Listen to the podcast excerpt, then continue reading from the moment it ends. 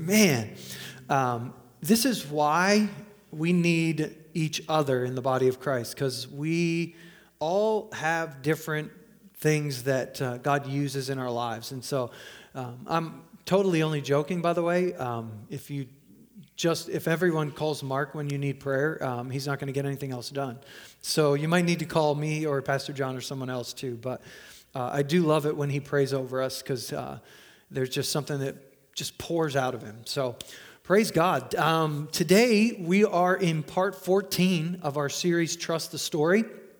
Hard to believe that uh, we've been 14 weeks in, and we're going to go through the end of the year. So you, you know, we're going to get to like part 40 or something. But um, it just is, is what we're doing this year. And so if you've got a Bible, we're going to go to First Thessalonians. And I'm not going to take a lot of time to recap today. Um, if you've missed any of the previous 13 messages and I say something today that maybe you're like, what, where's he getting that from? Um, you might just need to go back and listen to one of the other ones or have a cup of coffee with me and I'll let you know where I get that from. Um, uh, we're just not going to take the time every week. Obviously, as we keep going, it would take longer and longer to unpack all of that, and uh, we just don't have time for it. So, we're using the book The Untold Story by Frank Viola. You can still pick up a copy at the Welcome Center if you want one. Last week, we read the pages that correspond to the book of First Thessalonians, and today, or this coming week, we're going to be reading Acts 18, 1 to 22, and Second Thessalonians. So, Paul in Corinth and the book of Second Thessalonians that he writes while in Corinth, we believe, and the corresponding pages, of course, in Frank's book, pages 103 to 106. So, I put a, a lot of resources this week on the Slack page, um, some videos, some kid videos. Okay, by the way, the kid videos I put on there are not for kids. I mean, they are but they're for us as adults, okay? All of us should watch these because they're, they're pretty important. And so, if you can a- access those, uh, I'd encourage you to do it. Uh, the map of Paul's second missionary journey, which is where Paul is right now. And uh, today, we're going to talk about not losing sight of the forest. That's the title of my message. Don't lose sight of the forest. Um, if you know the phrase, don't lose sight of the forest for the trees. In other words, there are times where we can get, you know, so focused on this thing in front of me, this group of things in front of me, and we miss the greater narrative that's happening. The Pharisees did this. Jesus said, You strain out a gnat and you swallow a camel. In other words, they lost sight of the forest for the trees. It's not that trees aren't true, and it's not that trees aren't important. But there's a greater narrative, and that's what this whole series is all about. It's trusting the greater narrative of God's story. I don't believe, as evangelical Christians, we are good at articulating the story God tells from Genesis to Revelation. I think there's a, a, an entire narrative that we miss because we just zero in on certain things, trees, uh, even what we call the gospel. Um, and I think as we walk through um, second or First Thessalonians, we're going to see that. But I believe these are exciting days to be alive. I mean, you may be like, "You're crazy." Uh, no, I think it, they are, and I think Restoration Church is primed for this moment. I believe the things that we started talking about back in 2018 are starting to begin to be unveiled in our lives. When we changed our name to Restoration Church back in 2018, um, people made the argument, you know, just changing our name isn't going to change who we are. Correct. But we were feeling like God was calling us to change who we were, and the name was prophetic in that sense. I believe that's starting to happen. Uh, are we fully there yet? No. But back in 2018, I started preaching what restoration meant for us as a church. And we used the, the, the scripture from 2 Corinthians chapter 13, verse 11, to strive for full restoration. I preached three different times throughout the year once in March, once in June, and once in November about what this restoration means. We changed our name officially that year in September. Okay? So all of this began to t- transpire. In November, on November 11th, 2018, I sat on this stool in this room and I preached this message to us as a church. that God is calling us to be a part of restoration in our community and in our world. There's this concept that these quote unquote social issues are not a part of the gospel. I do believe that the greater narrative of God's story absolutely puts these social issues as part of the gospel. Reaching out to the poor, to the broken, the forgotten, the neglected, the orphan is littered throughout the scripture because it is who God is. In fact, all of us, in some sense, are this person because God came to us when we could not go to Him the, the gender restoration. I believe because of a few trees, the body of Christ at large has kept women out of the rightful place God has for them in the body of Christ, in leadership in the body of Christ, because we've lost sight of the forest for the trees. The generational divides that exist in our world today between the young and the old, the generation gaps. God's calling us to be a part of that. The denominational ones. I think if you do not know the history of fundamentalism versus evangelicalism, you better study it. Because what happens is there's a movement of fundamentalism where we narrowly define who sits at our table. And we, we're more concerned with who's in and out of the kingdom than we are in the gospel of the kingdom. And evangelicalism split from fundamentalism and drew bigger lines. Billy Graham, when he was alive, wasn't liked uh, so much by everybody because he cast a pretty wide tent. When Billy Graham went into a city to do a crusade, he invited churches that shouldn't be at the table in some people's minds. And so they, they didn't like that, they didn't like him. Now, Billy Graham wasn't justifying their behaviors or their theologies, he was just welcoming them to the table. And so we have to be careful that we don't draw these lines. I also sat here and talked to you about the racial restoration that God has called us as a church to be a part of. I sat here and I talked to you about the kneeling during the anthem and the per- police brutality that has been a part of our nation. Every police brutality case is not publicized in the media.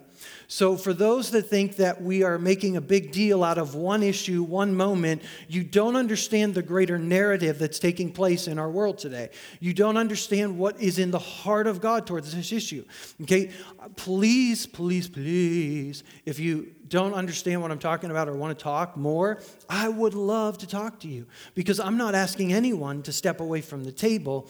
I'm telling you what God put in my heart back in 2018 and that I uttered from this stool on November 11th, 2018. So it wasn't just the African American community. I talked to you about the Native American community and the ignorance and the stuff that comes out of our mouths that is littered with, in my opinion, ignorant prejudice. It's that we don't understand some of the things that we're saying and we just keep articulating them. In the idea of the foreigners, and even illegals that are in our country. Be careful of our rhetoric in this moment. This is what I said to you in 2018. We have to be slow to speak and quick to listen. Okay, these issues are not as black and white as we want them to be. I called us to be sober, to be fully awake, and to be vigilant, to be intentional. I believe throughout the history of the church, the white evangelical church has been silent on social issues for far too long. And in the vacuum of our silence, a voice has risen up. A yes, a far left liberal man made voice has risen up. And we're yelling at that voice, but the reason the voice rose is because we didn't say anything. If you study the history of civil rights in our church, and people say, oh, Pastor, you should just preach the gospel. Don't just preach the gospel. I am. This is the gospel. All, all our world needs is Jesus. Sounds great, but slave owners went to church. They had Jesus, and they were angry that their slaves were praying together. The civil rights movement, we love to put Martin Luther King quotes all over everything right now. But when he was alive, his message wasn't applauded by the white church. If they were not vehemently opposing him, which many were with Jesus, they were just silent because it's, a, it's not a gospel issue. This is a gospel issue. This is the heart of our Father. Look at the prophets that prophesied to the nation of Israel. They are condemned as much, if not more, for the way they treat the foreigner, the poor, the widow, their workers, as they are for idolatry. At least as much. So, this is a, an issue that is littered throughout the scripture. And to, to try to make it a spiritual thing and say, well, we don't want politics in the church. Well, okay, uh, we don't mind abortion being talked about in the church. But whenever those social issues are on our, the other side of our political line, well, then we start talking about political. And it happens on the other side too. Um, this isn't a red issue, this isn't a blue issue, this is a people issue. And what I feel like God is calling us to do is to be a part of this incarnational gospel where we don't just preach the gospel, we live it. People like uh, Henry Devant, if you know Henry Devant, the founder of the Red Cross, born again evangelical Christian, who wanted to do something about those that were being oppressed in the atrocities of war. So he established the Red Cross. William Booth, who saw the poor and the homeless, became the founder of the Salvation Army. Pentecostal, spirit filled believer that founded the Salvation Army. I mean, these are people that are born again believers that believe that if you claim to have faith in Christ, that faith should be lived out in the way that we live our lives. So I actually put on Slack this week, Right Now Media, there is a TV show called The Mr. Phil Show. I wa- go watch it. Watch about people like William Wilberforce. Watch about people like Rosa Parks. Watch about people like Martin Luther King Jr. Watch about people like Henry Devant. And look at their stories of how their faith in Christ led them to bring change to their society. There, people will say, there's no such thing as a social gospel. You're right. But social issues are a part of the gospel. We cannot divorce them from this moment. And when I called us to it, I said that this isn't going to be easy, but inactivity and silence is not an option. People are going to misunderstand the things that I'm saying and the things that we are saying, the things that we are doing. But I promise you, Jesus himself brought people to the table that people didn't understand what they were doing at the table. But he did not just bring them to the table for the sake of just looking good. He brought them to the table for the sake of influencing them and bringing the gospel to them. So it's not enough to preach the gospel and not have corresponding action. It's not enough to just have action without preaching the gospel. We will be a church that will fully embrace both all the time. You say, well, that's a tall order. You're right.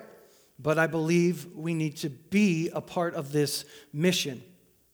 Um, I've made statements on Facebook, I've posted things. Um, one of them that I want to share with you today because what I want us to understand is um, sometimes people say, well, these issues, these are trees. They're trees. Do we focus just on these issues? No. But Jesus took a hard line stance on some of these issues. We need to follow suit. We need to be careful that we don't just jump in, hook, line, and sinker, and go far to that direction on these issues. But we need to make sure we don't go the opposite way in that direction and deny that these are even issues. Some of us are still just saying, point out, these aren't even trees in the forest. They're trees in the forest. And we have to recognize that. And we have to listen to what the, the heart of our Father is saying on some of these issues. And so, I agree with the statement, Black Lives Matter. I agree with the statement, Blue Lives Matter. I agree with the statement, Babies' Lives Matter. I agree with the statement, All Lives Matter. If you are saying those things because you hear the cries of pain and anguish from someone being oppressed or victimized, then I stand with you. If you are saying these statements as a response to someone else's statement, to silence their message and ultimately their cries, then I don't support that, and I do not believe God supports it either. Notice I said, don't support that, and not, I don't support you. Choosing my words very carefully, okay? Because I support you even if you say that. Because you can do that, okay? People that act like something, you can still support them without supporting what they're doing.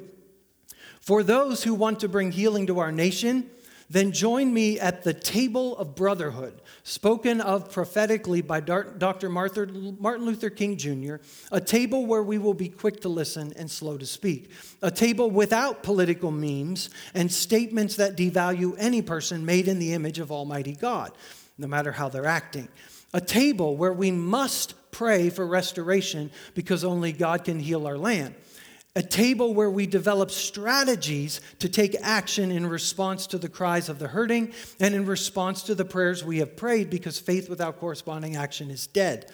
Everyone is welcome at the table, shalom, which is just the Hebrew word for peace. That's my desire. And what I believe if we continue to drill into this idea of trusting the story that I think we will find. Because some of you are like, what does this have to do with, with 1 Thessalonians? What does this have to do with the Bible? The laws that were given to the people of Israel reflected the heart of God, who he was to put him on display. The sacrifices and the ceremonial laws and the, the dietary laws that many of them had, even the clothes they wore, were not unique to the Jewish people. Meaning, other nations, other worships of other gods, contained dietary laws. They contained the types of sacrifices that would be offered to their God. They had these types of laws. What was remarkably different among the Jewish people in Torah is the numerous ways that they are commanded to treat the foreigner, the poor, the oppressed, other nations didn't have those laws. That sets the people of God apart from every other nation in that time period. This is an important issue for us to wrestle with. And so, while we look into the book of First Thessalonians, I believe Paul's overall message in this book is about not losing sight of the story. Remember, God, or Paul is a Jew. He studied the Jewish faith for years. He memorized, these are people of the text. When you hear me say, it's in the text, or you hear someone say, it's in the text, that doesn't just mean it's in, you know, the, the, the, the context of that one chapter, that book. In the text means it's somewhere in the scripture. When Jesus taught, and we're going to look at this more in August, but when Jesus taught, he used purposeful phrases, as a good rabbi would, that would highlight in the minds of Jews a text somewhere back there from Torah, from the prophets, from the writings. And you and I don't know our text that well. So when we hear things, we are like, wow, that's really cool. And we don't make the connection. Hey, isn't that back in Genesis too? Or isn't that in Malachi? Isn't that, we do a little bit. But these people memorized the text. Why? Because when they came back from captivity, their fear was if we lose the text, if we miss this again, we're going back into captivity. We won't want that to happen. Let's memorize it. So they set themselves to memorize the text.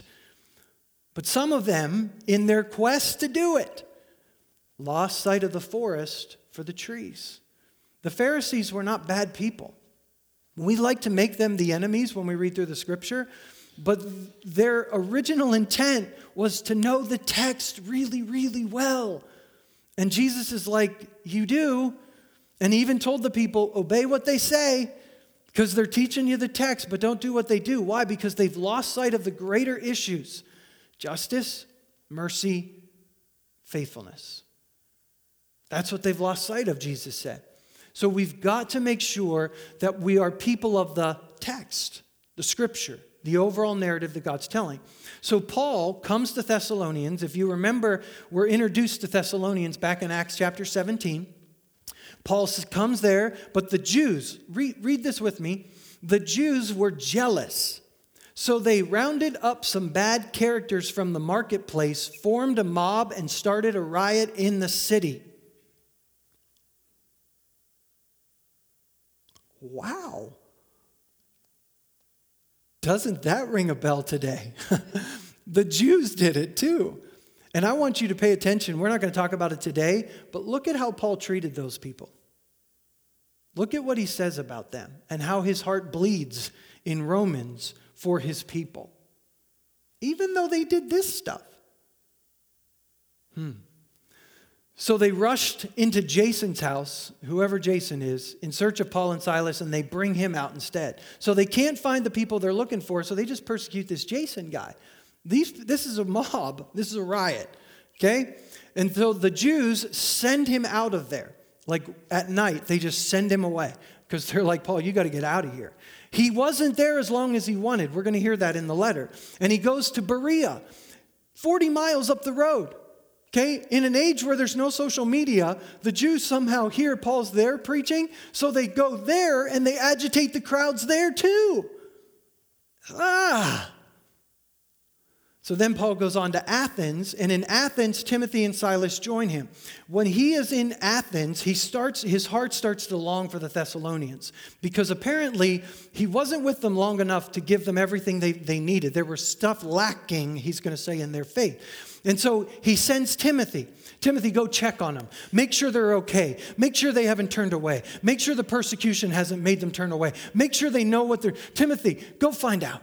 And Timothy brings back a great report. So, Paul, either from Athens or from Corinth, okay, we know he sent Timothy from Athens, but we don't know where he is when he writes this letter. He writes them this letter. And so I put a, a um, a video from the Bible Project. If you're not familiar with the Bible Project, they make some great videos that give you the overview of books of the Bible. They do a great one on First Thessalonians. Uh, do I agree with all of it? Well, no, I don't agree with all of anybody. I mean, because of course, if I agreed with everybody, that would be, you know, what fun would that be? So I don't have to agree with everything they say, but they, there's a lot of good stuff that helps you put it in context, so you'll have to go watch it. But we're going to look just at some of the verses as we walk through First Thessalonians, and uh, hopefully I'll be able to do it in 20 minutes. So pray for me.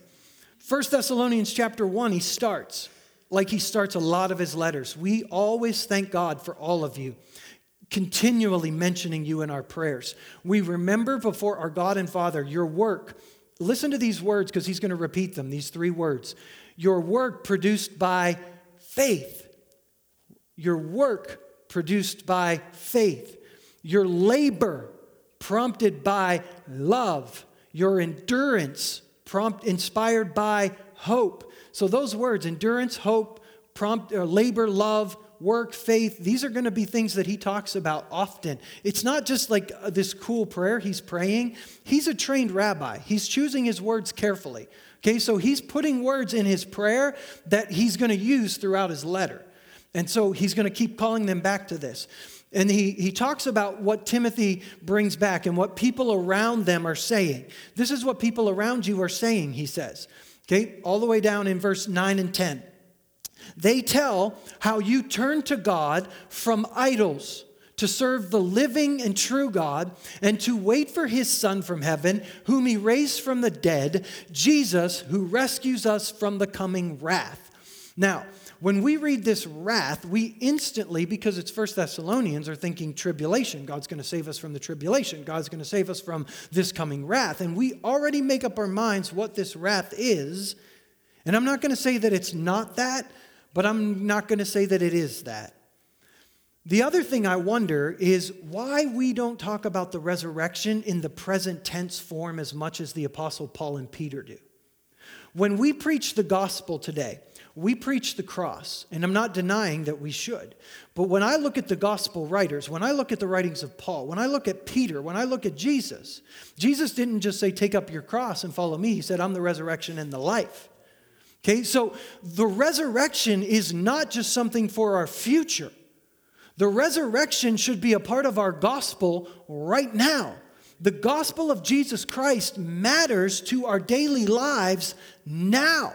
It's not just the cross, it's the cross and the resurrection. And I don't think, at least what I hear of the gospel presentations in our world today, that we bring the resurrection into it present tense like they did. Now, I don't know what that means, but I'm starting to study and try to figure that out because the resurrection must mean more to us than just what's going to happen to us when we die. Okay, there's power. Paul wants to know the power of the resurrection. Not future tense, present tense. Okay, so then he goes on in chapter 2. And he talks about his suffering in Philippi. But with the help of God, we dared tell you this gospel in the face of strong opposition. Remember, we read about his opposition. The appeal that we make does not spring from error or impure motives. We are not trying to trick you. On the contrary, we speak as those approved by God to be entrusted with the gospel. We're not trying to please people, but God who tests our hearts. We never use flattery, or did we put on a mask? I just think that's funny. To not the same mask at all, but it's just funny. To cover up greed, God is our witness. We're not looking for praise from people or anyone else, even though as apostles we could have asserted our authority. What's Paul doing? Why is he, def- why is he reminding of this? There's two reasons. One, he's calling them to remember their faith. He's calling them to remember because don't lose sight of the forest for the trees. Don't let the, the trouble, the persecution that you're facing cause you to lose heart in the greater story that God's telling. Some of us are looking at what's happening in our world and we're so focused on trees, we forget the, the greater narrative of God's story. Look, I'm putting my arms out everywhere. So many things are coming to my mind right now. Keep me on task, Lord Jesus. And uh, here's. Here's the thing most of our theology, most of us believe that this stuff should be happening in our world right now because we believe this is a sign of the times. And yet, we're so angry about it. I don't understand. This is like what we're expecting to happen, and when it's happening, we don't know what to do with it. So, uh, he, that's part of the reason. He's like, don't lose sight of the greater narrative. The second part is there are people that are slandering Paul all over the place. They're saying things like he's a people pleaser. He preaches one gospel to this group, another gospel to this group. It's all about him. He preaches for money. He preaches, you know, he's two faced. He's, he's manipulating. He's doing all these things. So Paul is, is not defending himself. He's saying, Remember what I was like when I was with you. Remember because he knows they're hearing these reports. This is such a problem in our world today because we have this movement where it's our job to tell everybody in the world about every false teacher that exists on planet Earth. And rather than be up close and understand things they're saying, we, we kind of lob grenades from afar. And we, we defame other people's pastors. And I don't know that we have the full narrative to be able to do that. Now, if you want to condemn false teaching, by all means, please do. Teach the truth, condemn all false teaching. But when you start going after the teacher, tread lightly. Tread lightly. Because that's what people were doing in the name of God about Paul. And Paul is like, just remember what I was like with you. And he uses these terms like nursing child, mother, father. Like he's he's like, I have such affection for you. Remember. You know what I find is we in the church world are really quick to throw out someone's years of faithfulness because of one tree. I watched this happen yesterday in our community because, because of one thing that somebody wrote or said. We're willing to throw out everything good that person has ever done because of one tree. Now, should we deal with the tree? Absolutely. If it's wrong, deal with it. But don't make that person a demon because of one tree. And that's the danger. And Paul is telling them that. Just remember what I was like when I was with you. If I was a shuckster when I was with you, then that's what I am. But if I was like a mother nursing a child, that's what I am. And he's calling them to remember. So then we move on to 1 Thessalonians chapter 3. I love this book, and I wish we could spend like forever on it, um, but we, we can't. So we sent Timothy. He's our brother, he's our co worker in God's service in spreading the gospel to strengthen and encourage you in your faith so that no one would be unsettled by these trials. For you know quite well we're destined for them. Greater narrative, we're destined for trials. Okay, so we got to remind each other we're destined for trials. It's okay. Okay, this is an exciting time to be alive. Remember the story. Remember the narrative. God hasn't changed it at all in the last three months. His story's still the same. So we've got to make sure we stay with it. Night and day, we pray most earnestly that we may see you again and supply what is lacking in your faith. Here it is. Paul's like, he says it in other ways through the book too, but he's like, man, I had to leave so soon and I didn't get to finish this. But you know, some of us are like, oh, I am the voice of reason. I'm an, I should turn around and preach this to myself, not just to you. But I can't. So we are like, if my voice doesn't get heard, who will supply what is lacking in the world's faith? and yet, Paul finds out God was able to supply what was lacking in their faith even when he wasn't present. Don't lose sight of the forest. Okay? We don't have to put this pressure on ourselves to be the voice for everyone. Be a voice. Don't be afraid to speak up. I don't agree with the philosophy we should run away from it either and not say anything. But don't carry this pressure that we got to save the world. We don't have to save the world. We preach the message, the story. So, God says, or Paul says, may the Lord make your love increase and overflow. I love that word overflow.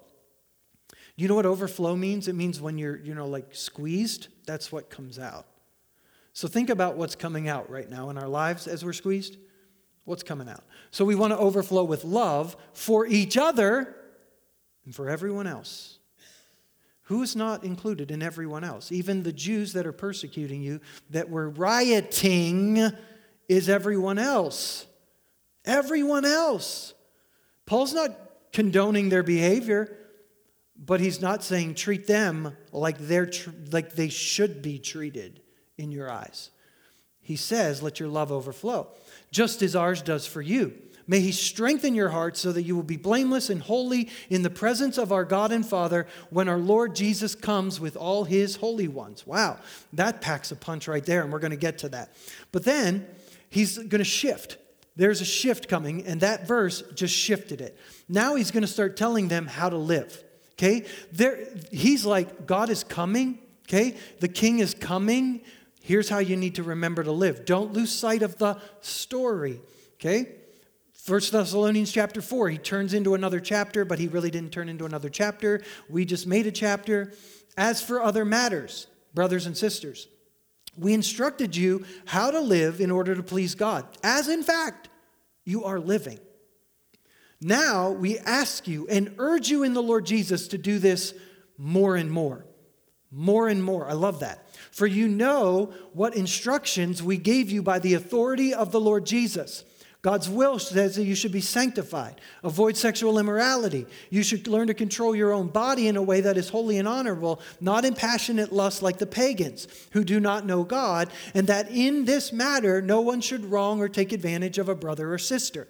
So, what Paul is saying is remember, he's referring back to the Jerusalem Council. This is what the Jerusalem Council said all Gentiles should be a part of. Because this is the covenant God made with Noah. This is the covenant with all mankind. Avoid sexual immorality, avoid idolatry, live in peace. Live, these are the things that God's calling all of us to live out in our worlds. He says, You're doing it. You're doing it. You're doing great. Great. Do it more and more. In other words, the goal is not to be a better version of ourselves than we were yesterday. I mean, that's good. The goal is Jesus. We got to be perfect. We got to get there. But lest you hear Oh, I'm such a terrible person because today I took two steps backwards. There's no guilt, there's no shame, there's no condemnation. At the end of the letter, he says, May God Himself, the God of peace, sanctify you through and through. May your whole spirit, soul, and body be kept blameless at the coming of our Lord Jesus. The one who calls you is faithful, and He will do it. It's almost like he's like, hey, we got to keep doing this more and more, but don't forget, he's the one doing it. He's going to do it. Don't, don't lose sight of the forest. Don't let your failure today make you lose sight that God's at work in you. Don't let someone else's failure today lose sight of the greater narrative. God's at work, He's going to do this. But don't lose sight of the fact that we're called to be better too every day, more and more. Keep growing in this. Don't compare yourself to someone else, say, I'm better than that one. No, don't even compare yourself with yesterday you. Just keep moving more and more. And he talks about this avoiding sexual immorality. And I want to camp on it for just a second because we, we talk about this. He talks about controlling your bodies. Self control is a fruit of the Spirit. Okay, we are body, soul, and spirit. When Paul sometimes uses the word sarx, which is flesh, in the Bible, we translate it, some versions translate it sinful nature. I think that's an inaccurate translation. I think it's our flesh. Our flesh has desires. Our flesh has passions. They're not sinful, they're not bad. When taken to an extreme, they are bad. We are not animals, we are not just flesh.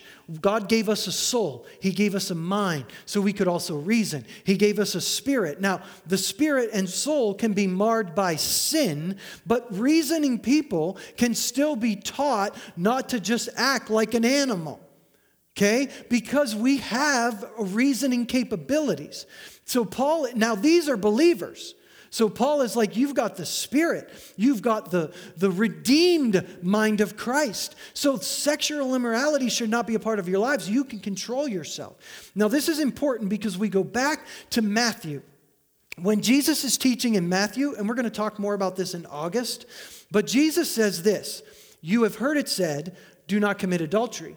But I tell you, if you look at a woman lustfully, you've already committed adultery in your heart. Now, we read that and we're like, Jesus is changing things. He's making the law more powerful. No, no, no, no. He's not. Jesus has come to fulfill the law, Jewish term, meaning he has been given authority to teach in a way that average rabbis don't teach. Rabbis teach what they've been taught. So I'm a rabbi, my rabbi taught me, I teach what my, my rabbi says this. You, uh, here's the teaching, blah, blah, blah, I spit it out, okay? Jesus has what he's calling authority, okay? There is something in Jewish tradition where you have the authority to teach differently than your rabbi. But you have to have two people with authority lay hands on you, give you authority. It's a long story, but it's, it's there.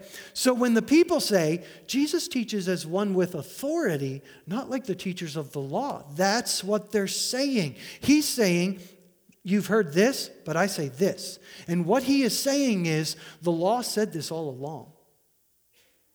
The purpose of the law was not just to control your behavior, it was to teach you the value of humanity. I didn't give you do not commit adultery just so you wouldn't commit adultery. I gave you do not commit adultery so you would value the person and not commit adultery. So you would value your own bodies. So you would see the value placed on human beings. That's what Jesus is saying. The law all along was supposed to teach us this. But we just looked at it black and white. Don't commit adultery, I'm good. You've missed it.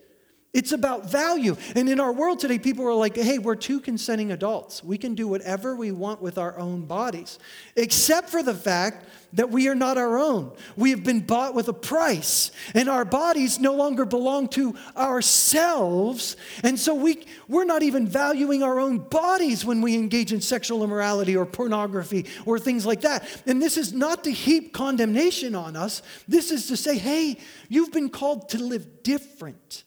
You've been called to control your bodies through the power of the Spirit. That's what Paul's saying. Then he goes into this long discourse, and we're not going to read it, but I'm going to tell you about something. This is the second coming of Jesus. We usually refer to it as the rapture. So you have to go back later and read it. The word for coming, Jesus is coming is the Greek word parousia, okay? Or parousia, however you want to pronounce it. I put an article on Slack that, that talks about this if you want to look at it in more detail. It's a common word, means coming. So Paul says, I long to, to come to you, or I'll be coming to you. Uses parousia. But when it's referenced with a Caesar coming, an emperor coming, it's different.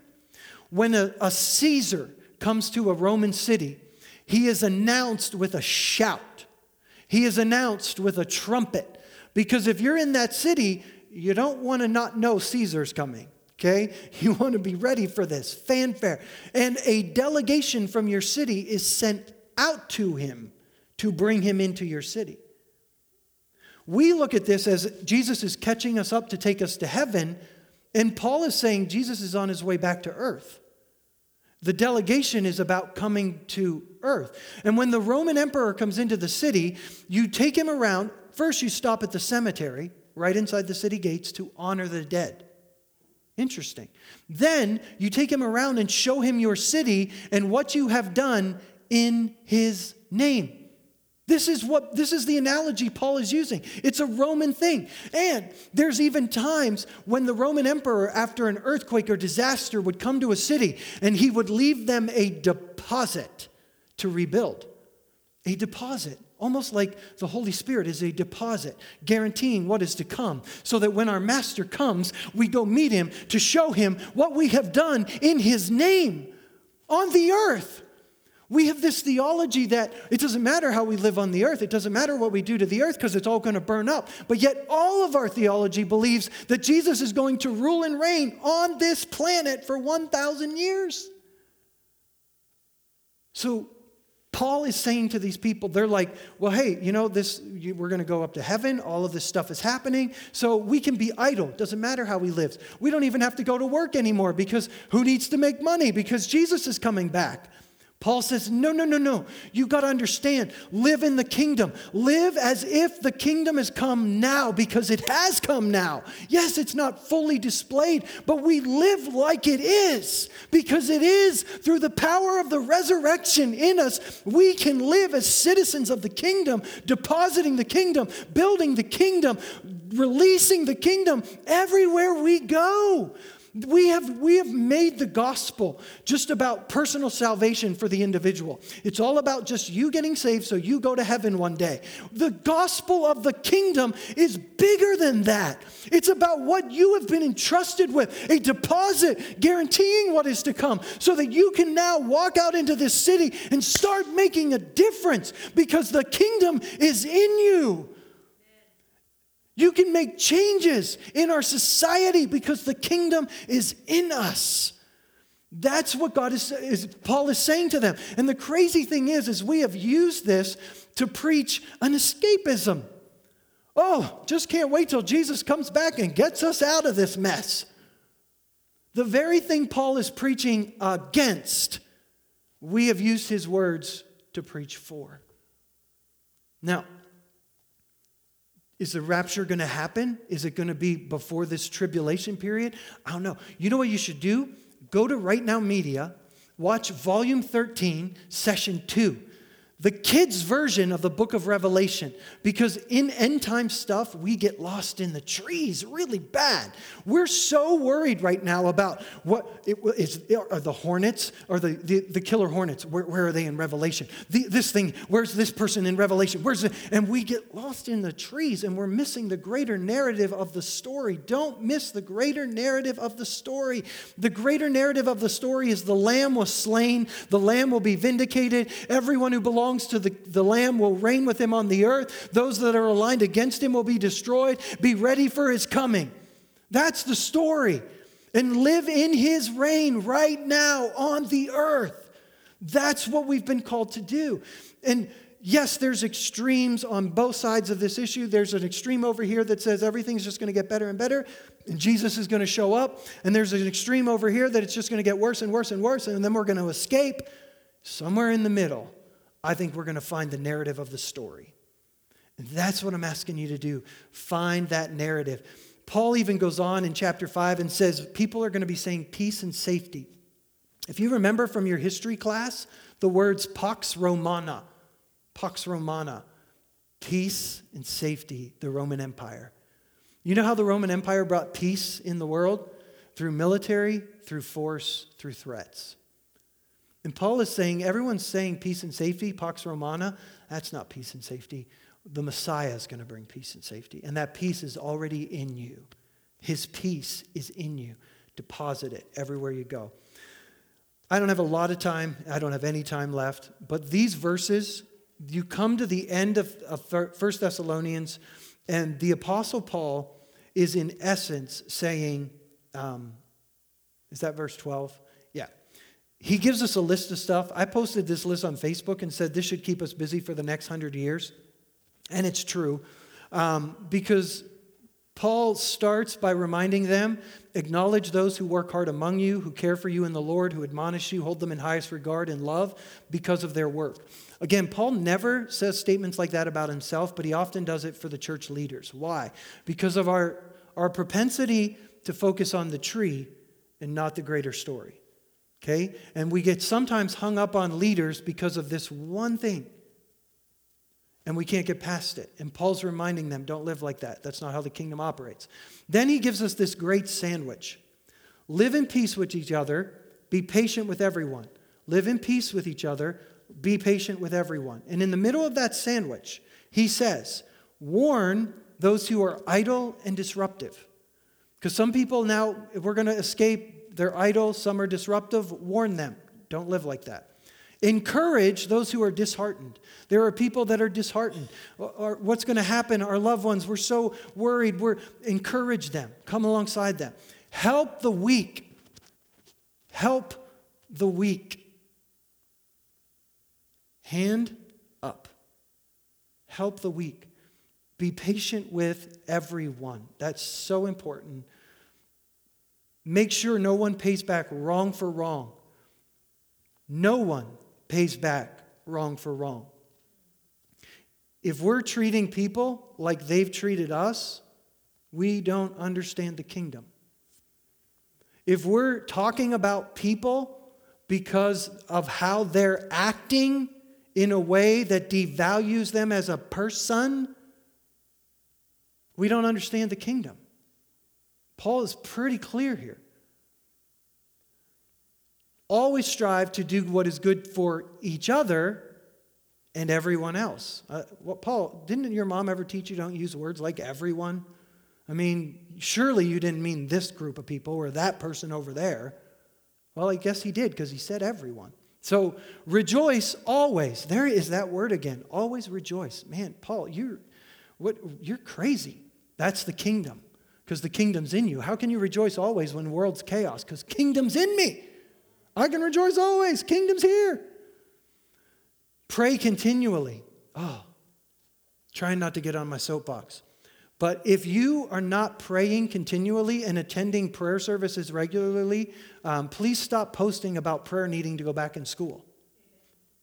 Okay, because prayer hasn't been taken out of school. People can pray anytime in school. Just encourage your children, pray in school, because they can. Okay, but here's the funny thing we've been trumpeting prayer in school, prayer in school, but we won't pray in church. Ouch. Prayer meetings are still the least attended thing that churches do all across the country. But yet, we want it in our schools.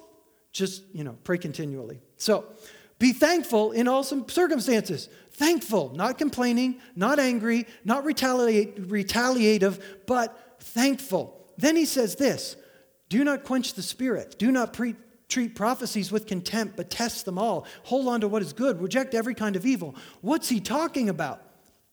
If you're a prophet, if that's like your office, your gifting, you lean that way, don't be offended by this. But, tr- but prophets, I love you, but you're tree people. You're tree people. You, you get trees from the Lord, and you're like, everything is about this tree. Um, and you're not wrong. You're not wrong. Elijah was like you. Remember Elijah? He was a tree person, and he's like, Lord, I'm the only one left. And the Lord is like, No, you're not. Stop being dramatic. That's what he said to him. He's like, You're missing the story, Elijah. Okay? You're not the only one left. I got thousands like you. But our propensity, and that's why Paul is like, Okay, you're looking at these prophecies and this prophet people, and you're like, Tree, throw it out, tree, tree. And he's like, Mm-mm. Don't treat them with contempt. These people are important, necessary. Bring them in. Just trust the story. And so, so much in there. I know I gave you a lot, um, and I know I didn't give you a lot, but I want you to go back, read First Thessalonians, read it in this context, read it in different translations. You don't have to move on to Second Thessalonians, let come back to it. Trust the story. In everything you read and in everything you experience in our society right now, remember there's a greater narrative that's taking place. And trust the story. Trust the story. Don't lose sight of the forest because of the trees. So, Father, thank you for the things that you have done in our lives. God, thank you for the ways that you are at work in us. God, you are at work in us. We're grateful for it. God, we're not, we're not satisfied. I mean, we know that, that there's more and more love that needs to overflow. There's more and more, uh, God cutting away of sexual immorality, more and more of controlling our bodies, and more and more we, we've got to grow in the image. We've got to be sanctified. And so, God, we're not, we're not finished. We're not content where we are, but we're not condemned where we are either. We know you're at work. We know you're going to be faithful to finish it. And God, help us to have that same grace for our neighbor who is like us. God, our neighbor who is just like us, who's weak in some areas.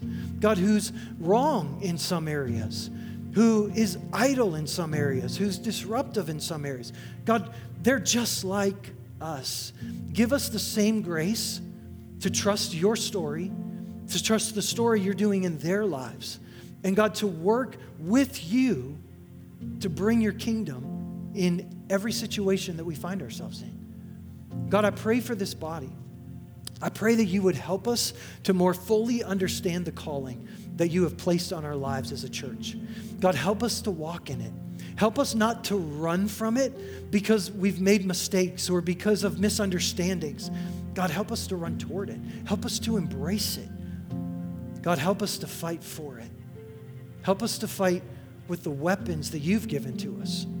God, not earthly weapons, but weapons that tear down strongholds and principalities powers that are at work in our world. God, help us to overcome evil with good. Help us to treat everyone with respect and honor and value. God, no matter how they're acting at the time, give us grace to live this kingdom out in our daily lives. So, Father, thank you for the work that you're doing in our world. Jesus, we long for the day when you come so that we can take you and we can show you what we've done with what you've entrusted to us. Holy Spirit, help us to be faithful. Help us to be faithful. Help us not to be idle. Help us not to be disruptive. Help us to be faithful. Father, I pray today also for those that are, are weak. God, for those that are disheartened. Holy Spirit, bring comfort, bring peace, bring strength into their lives through your church, through your body today. Pray it in Jesus' name. Amen. Amen. Thanks for being here. Thanks for joining us online. And uh, we hope, pray God blesses you through the rest of your day today.